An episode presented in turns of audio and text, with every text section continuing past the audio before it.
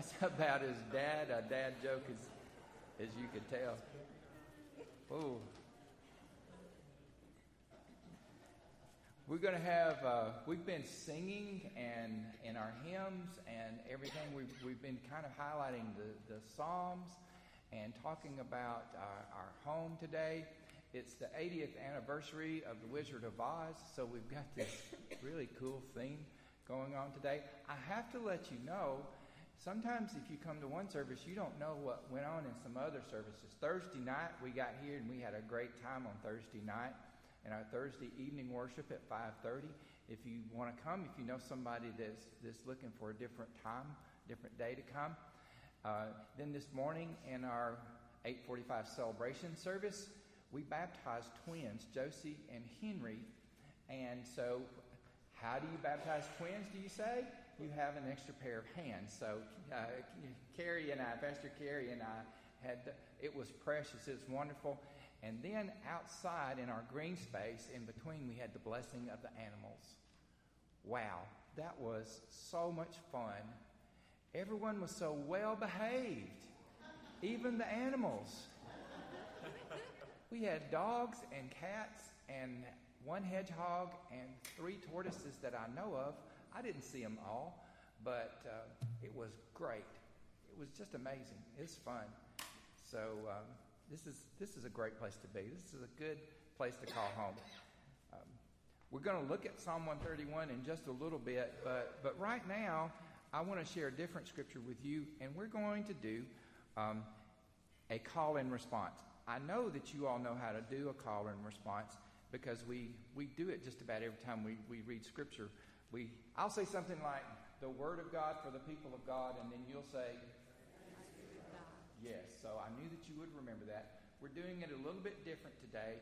I'm going to read a scripture, and then instead of thanks be to God, I want you to say, There's no place like home. Okay? Okay.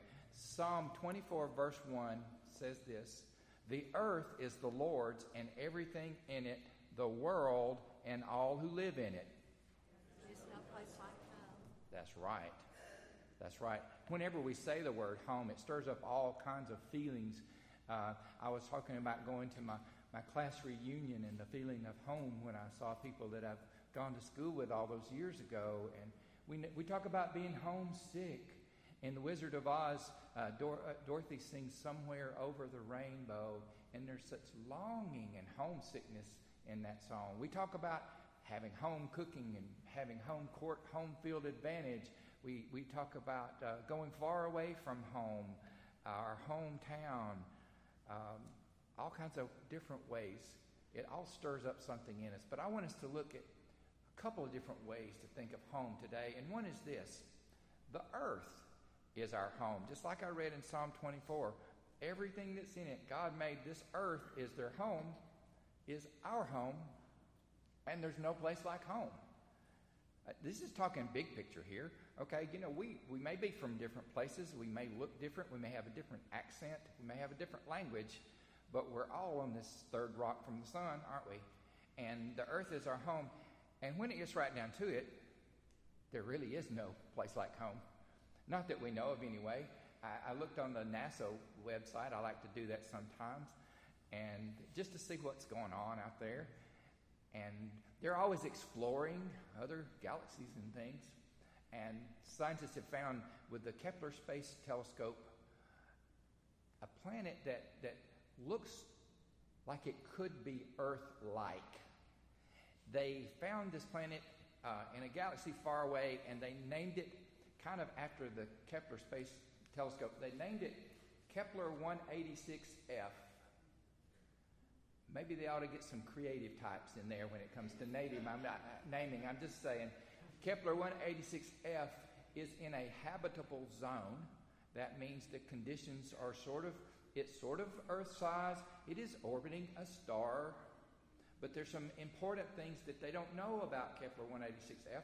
One being, oh, the makeup of the atmosphere. That's a little important uh, for anyone who might want to be there the, the, the temperature, surface temperature, so important things. So it might be uh, habitable. Don't know. Well, and then it's 500 light years away. So that's a little problem.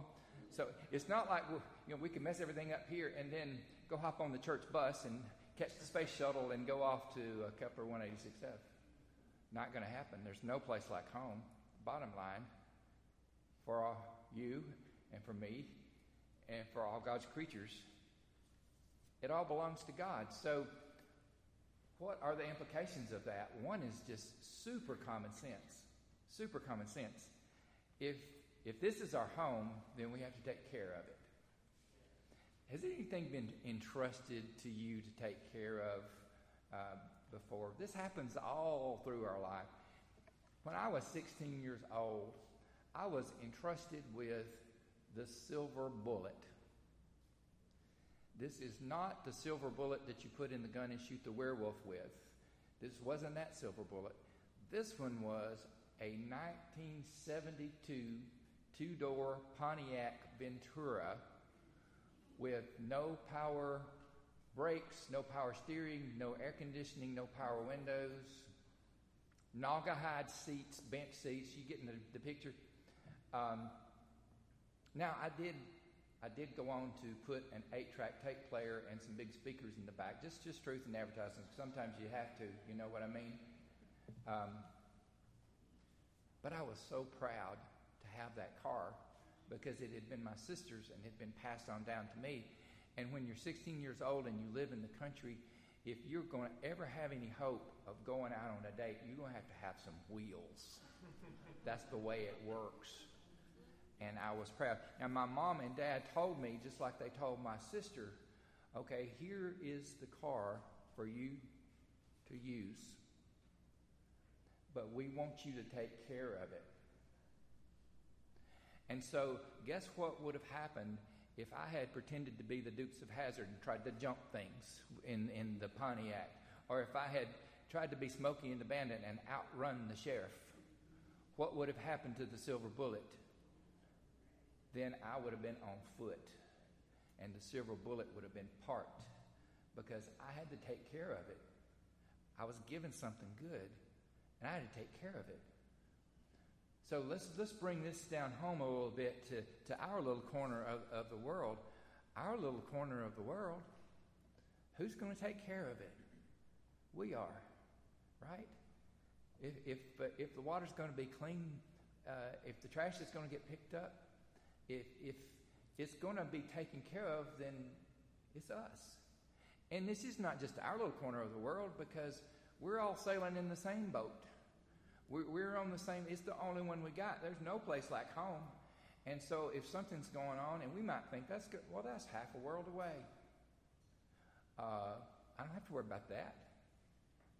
Amazon rainforest is on fire. Well, I, you know, I can't smell the smoke from here. That's really, really short sighted, y'all. That really short sighted. That would be like you and me in a, in a rowboat on the Coosa, and you're on one end, and I'm on the other end, and there's a hole in the end that you're on, and the boat starts going like this, and I sit in the back here, and it says, Man, tough luck, because there's a hole in your end of the boat. You see, we're all in the same boat. This is, this is our home. This is what God has given us. And there's no place like home. There's a really dangerous theology you'll find running around out there that says essentially something like this doesn't matter what you do with the earth, with all its natural resources, everything, because God's going to do away with all of it anyway in the end times. That's both non scriptural and dangerous. Because, first of all, a faithful reading of the scripture it, we're studying the book of Revelation right now. I kind of give you a spoiler alert and hop to the end of the book of Revelation. God's good kingdom is going to be set up on God's good creation. And so here we're going to be, and God wins in the end. And God says, Behold, I make all things new. Not, Behold, I make all new things. You see the difference in that? So if you just think about it, when has God ever, ever given anybody something good and said, I don't care if you take care of it or not, God has never done that. He doesn't do that with creation, He doesn't do that with our bodies, because our bodies are the temple of the Holy Spirit. He doesn't do that with our animals, He doesn't do that with our loved ones. He never gives us something good without expecting us to take care of it. There's no place like home. And another level, um, this church is our home, and there's no place like home. What a, what a great place we have to call home. I want to do another call in response to you, and this one is this is this is from our uh, our mission statement. You'll find on the front every single every single time. I'm going to read the mission statement, then I want you to respond. The people of Gadsden First United Methodist Church, changing lives by sharing Christ, making disciples, serving, and giving hope. And you respond. There's no like. My goodness. It's great to have a church to call your home. When, when I say you're welcome here, I really mean that you're welcome here. It's, I, I'm not just saying that. You are. And, and we, you know, we welcome your pets and everything. If you s- snuck a pet in here today, then I'm not going to say, no, I'm just teasing about that. Let's just not go overboard. But you are welcome. We are welcoming you. Uh, if, if you're new and you haven't been here for very long, I hope that you feel welcome. I hope that this, this church family can be your church family. If you've been coming here for a while and, and um, you haven't kind of officially joined the church family, then I want to issue that invitation to you. Uh, we would welcome you. It's important. It's important to come by professing your faith in Christ or transferring your, your membership. I don't emphasize this every Sunday because if I emphasize this every Sunday, pretty soon you're not even going to hear it when I say it. But I'm saying it today.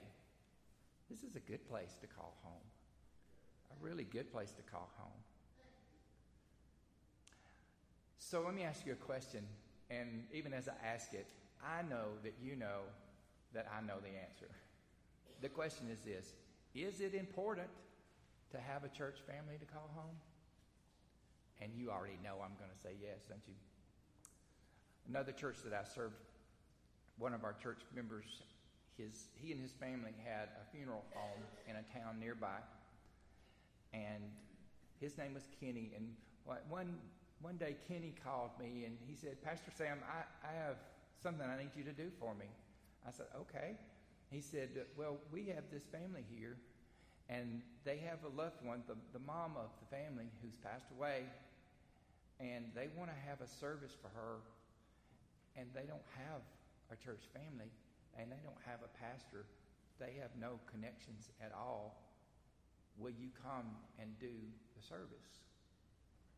And I said, Sure, Kenny, I'll come and I'll do the very best I can. And so that's just what I did. I went and I did the very best I could. And I met with the family, tried to talk to them. They were all kind of just in shock and kind of out of it and just didn't know which end was up. And we had we had a service and maybe five or six people there. They were all looking down at the floor the whole time.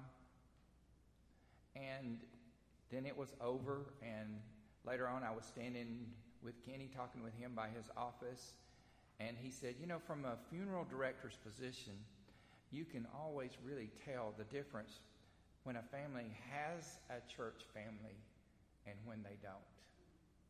And then he said, I have never heard it put this way before. I'll never forget it. He said, When there's no church family, the people are just untethered. Untethered. And I thought, you know, I've, I've thought at times in my life I'm untethered, and that's a good thing. Like, you know, hey, I'm not dating anybody right now. I'm available, you know, uh, you know, or, or I don't have any homework and I'm out of school. I'm untethered. But this is untethered in a bad way. This is untethered like a, a, a boat that's, that's lost its mooring and there's a storm coming up and it's drifting off and it has no port. You see what I mean? untethered, and the church is a place to call your port, your home port, your home family.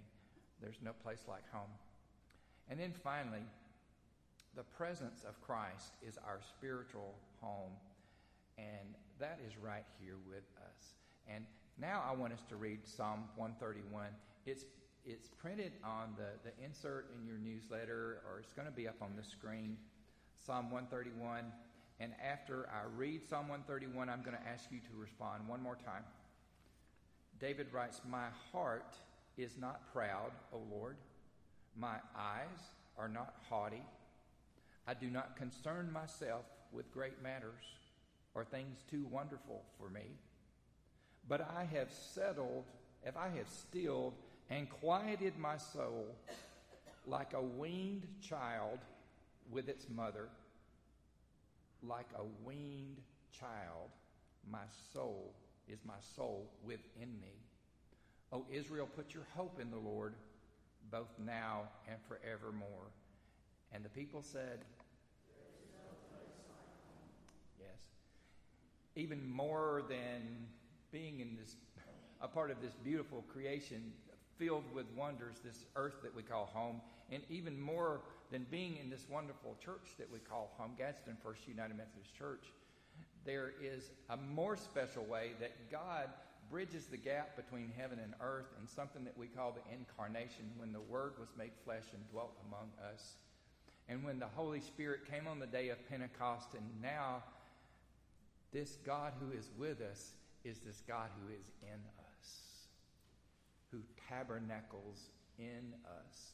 And we become the temple of the Holy Spirit, you see. We become the home of the presence of the living Christ. Colossians 1:27 says this, to them to the saints God has chosen to make known among the Gentiles the glorious riches of this mystery which is Christ in you the hope of glory. The presence of Christ, our spiritual home, is not somewhere over the rainbow. Will you do me a favor and just put your hand over your heart real Just hold it there. Because I want you to hear this. God is not somewhere out there over the rainbow. The presence of Christ is right here. Right here. The psalmist put it this way He said, You know, my heart is not proud, and my eyes are not haughty. Another, I'm not looking down on anybody else. And I don't concern myself with things too wonderful for me. In other words, I know that there are things that are beyond my understanding. Do you know what happens when you can put yourself in that position? David says, I've calmed and I've quieted myself like a weaned child with its mother. I am content. Like a weaned child with its mother. I first read that and I thought, how strange. But then I thought, how right on target that is. Oh, a, a weaned child, before a child is weaned, then that child might be fussy or anxious because they're wondering, am I, you know, I've got this hunger pain in my stomach. Am I going to get my bottle or not? Or my mom just, just walked out the door. Is my mom going to come back in that door? I don't know. Fussy, anxious, fussy baby. And then when a child is weaned, it's mature enough to know that when there is a need, the need's going to be provided. The weaned child can just relax and be content in mom or dad's lap. Not too proud, not thinking about things that are way beyond its understanding, just content to rest in mom or dad's lap like a weaned child. The psalmist wrote those words. Psalmist David wrote those words like a weaned child with his mother. But you have to remember, we have to remember, David wasn't always like that. He wasn't always content. He wasn't always at peace. He wasn't always here. There was a time when David was proud. There was a time when David was haughty and looking down. and concerning himself with things that he had no business concerning himself with, like Bathsheba. And he got himself into so much trouble. That's the truth about Psalmist David. He wasn't always like that. And you want to hear the truth about Pastor Sam? Pastor Sam's not always like that. I'm not always content and, and just calm like a weaned child with his mother. There are times that my heart is anxious within me because I'm thinking about things that I have no control over, but I'm worrying about them anyway. And I am inwardly, if not outwardly, fussy. Like a big old baby. So when I'm like that, when I'm like that and I'm irritable and I must be thinking that the answer is somewhere behind curtain number one or over the rainbow or somewhere because it doesn't feel like it's right here. But guess what? Where is it? It's right here because Christ is in me, the hope of glory. And I can be content and I can rest. It's right here. Even as I'm grumpy and searching, it's right there all along. One morning this week, I was trying to head out and come to church, and I couldn't find my car keys. Now, y'all don't ever have that trouble, but just use your imagination. I couldn't find my car keys. Now, I had an extra set of car keys, so I wasn't going to be stranded. I mean, Tammy, I could, Tammy could have taken me. I could have taken her. I wasn't going to have to walk, but it was the principle of the thing. I knew those car keys were somewhere, and I wanted to find them. I didn't want the spare set. I wanted the one that I wanted when I wanted it, and I couldn't find it anywhere. And the more I searched, the, the more cranky I got. Inside out, looking under the car, came in, finally, finally resigned myself, came in, shut the door probably harder than I should have, went, snatched the spare keys, probably kissed my wife harder than I should have, like, like that, going to her, you know, went out, got in the car, went, pulled, rolled up, got in the parking lot, uh, got my bag out of the back, locked my car, and went to put my spare keys in my pocket. And I thought, what is that lumpy thing down in my pocket? The pants I had on had those deep pockets down there, and down in the bottom of my very pocket was what I was looking for and fussy and cranky that I could not find.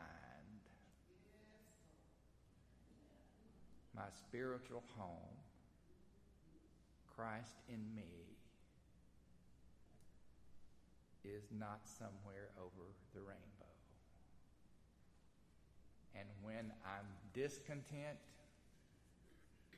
could it be that I've forgotten?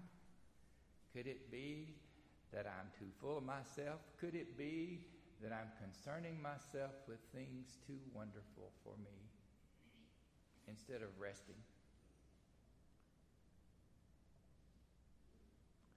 There's no place like home. I want to ask you to remember that as we are going to sing our closing hymn. Our closing hymn today is um, Close to Thee. And I want to invite you to, to remember um, maybe you feel like home is a long way off. Maybe you feel like you're in a faraway country. I want to remind you that you can always come home and maybe you want to make this church home your church home today. I want to invite you to do that. Just come up as we sing this last hymn. Maybe you want to commit yourself to um, taking care of what God has given you. Maybe you've kind of gotten slack about that. And God stirred something up in you today. So, whatever you uh, need to do in response as we stand and sing number 407, I invite you to do as the Holy Spirit leads.